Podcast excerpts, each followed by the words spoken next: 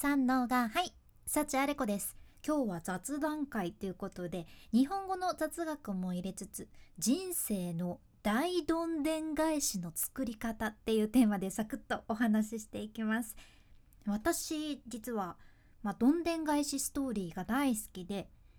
どんでん返しストーリーが嫌いな人とかおるんかなって思うぐらい私は好きなんやけどもう本の帯とかにね「大どんでん返しをお約束します」とか書かれとったらもう本屋さんで衝動で買っちゃったこと何回もあるぐらいやっぱり気持ちが惹かれるそんな言葉なんよね。で作品読んだりしてる時に 何ていうかもう自分はね一応名探偵のつもりやけんわーなんかもうこの話分かっちゃったわってなってあはいはいはいこの人が犯人ですよねって思いながら読んどったのにラストに「え絶対ありえない人が犯人やったの?」とかあーなんかこうはいはいはい多分まあこうなるか、まあ、もしくはこんな感じの最終展開だよねって思ってたらもう全然自分が考えもしなかったラストが待ってたりするとしびれるじゃんね。え楽しすぎるってなっちゃうんやけど 今年もそういうミステリー系小説結構読んだなって思っちゃうけどさ、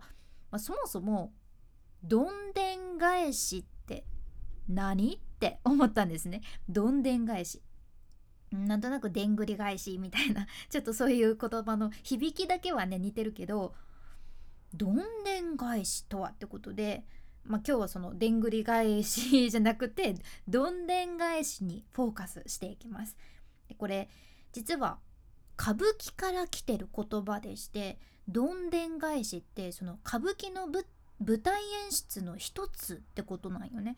で正しく言うとこれ眼道返しっていうそうで眼道返しでこれは江戸時代に考え出された演出らしいんやけど江戸時代ってさもう今考えたらやっぱもう昔もうめちゃくちゃ昔ですよね。で江戸ってね例えば今普通にデザートというかお菓子として親しまれてる甘いカステラカステラさあれを江戸時代では大根おろしを添えて酒のつまみにしたりカステラをお吸い物の具にしたりしたくらいもう今と全然文化が違ったんよね。それぐらい昔なんやけどそんな江戸時代に考えられたと思えないぐらいもうめちゃくちゃ大きな舞台装置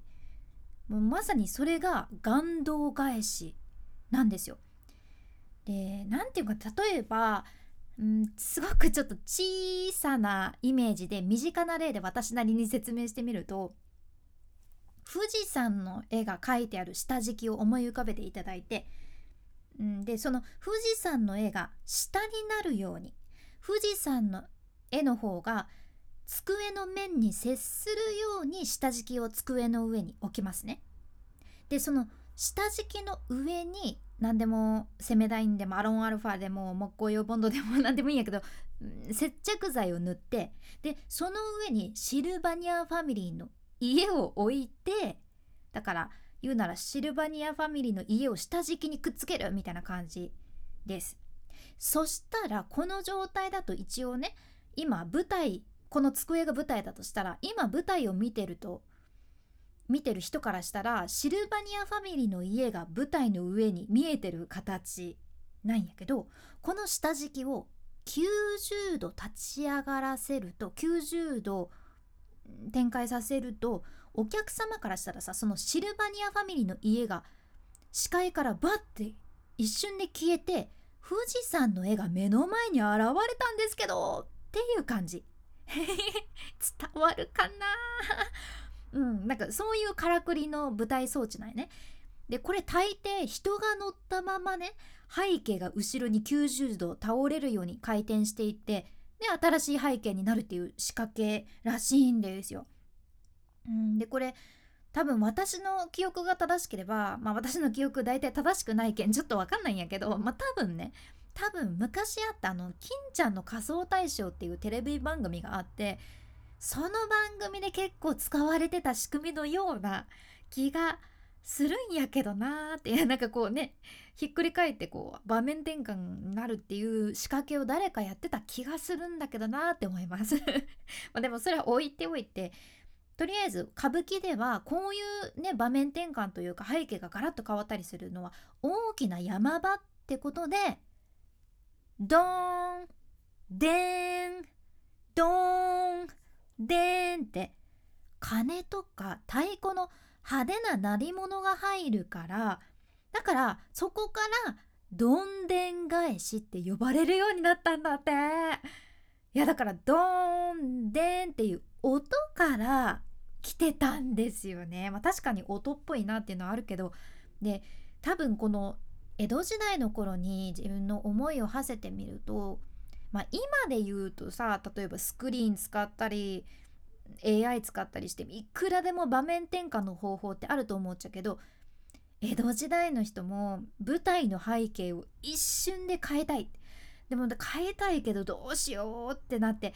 今あるもので何かできないかなどうやったら変えられるかなってなんとかひねり出したと思うじゃんね。でもそういったそういった人たちのおかげでそういう素晴らしい仕組みが舞台装置が作られたはずなんですよ。もう何でもいいよ。もう何でもできちゃうよ。もう使えるものも無限ですよって条件なし。そういう状況じゃなくって今あるもので今ある条件でどう工夫するのかこれで素晴らしいものを作ることができたりえミラクルみたいな展開を作れたりしたんやないかなって思うよね。で私も自分の人生を振り返ってみて例えば今までの人生でさ自分にとってどんなどんでん返しがあったかなって考えるとまあいろいろあったなって思っちゃうけどやっぱり言葉で分かりやすいもので言うとね深夜の工場のアルバイトからの華やかなメディアの世界で食べていけるようになったって。これがやっぱり自分の中で大きなどんでん返しだったかなっていうのは思ってて。その最初喋りの仕事をするってなった時駆け出しの頃はもうちらほら仕事をいただくことはできたけどもう自分の実力も全くないしギャラも安いしうんでいろいろレッスン料とかもかかるしで全然それだけでは生活できなくって。でそれで自分の中で何とか始めたのが深夜の工場のアルバイトやったじゃんね。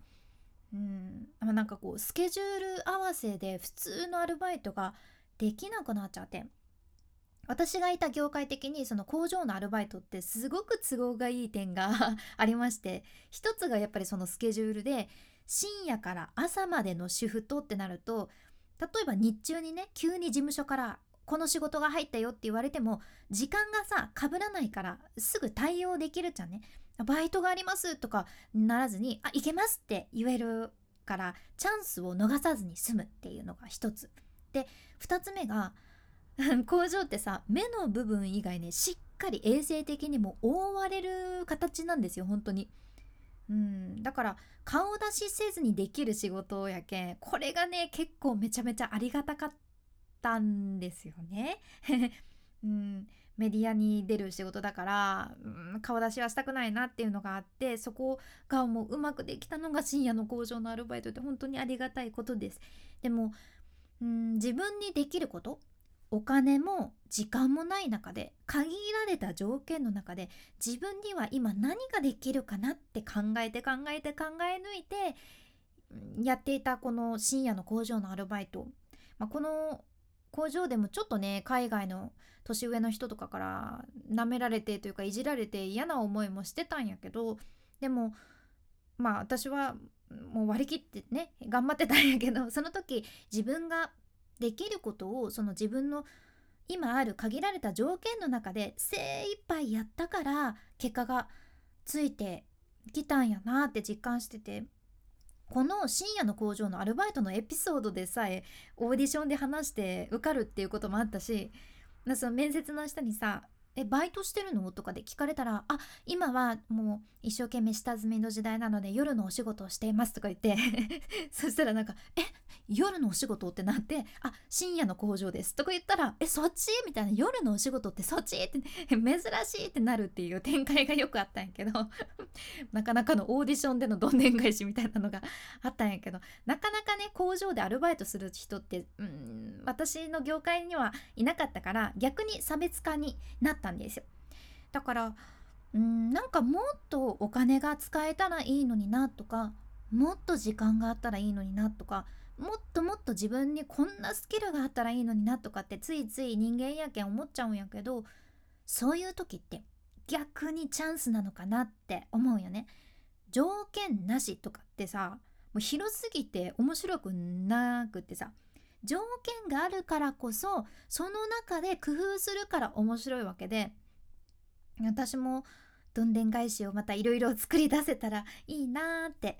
思ってるところです。うん、っていうかまあ人生でなんか展開作りたいなどんでん返し作りたいなって思ったらもうドーンデンドーンデンって自分でも言っちゃうってのもありなのかなって 思うんですけどすごい適当なこと言っちゃいましたけど適当な締めくくりで失礼いたします でまあちょっと今回の放送のきっかけで是非自分のどんでん返しってどんなことがあったかな？その時自分何してたかなどんな行動をとってたかなっていうのをちょっと振り返ってみてください。新しい気づきがあるかもしれません。君に幸あれ。ではまた。博多弁の幸あれ子でした。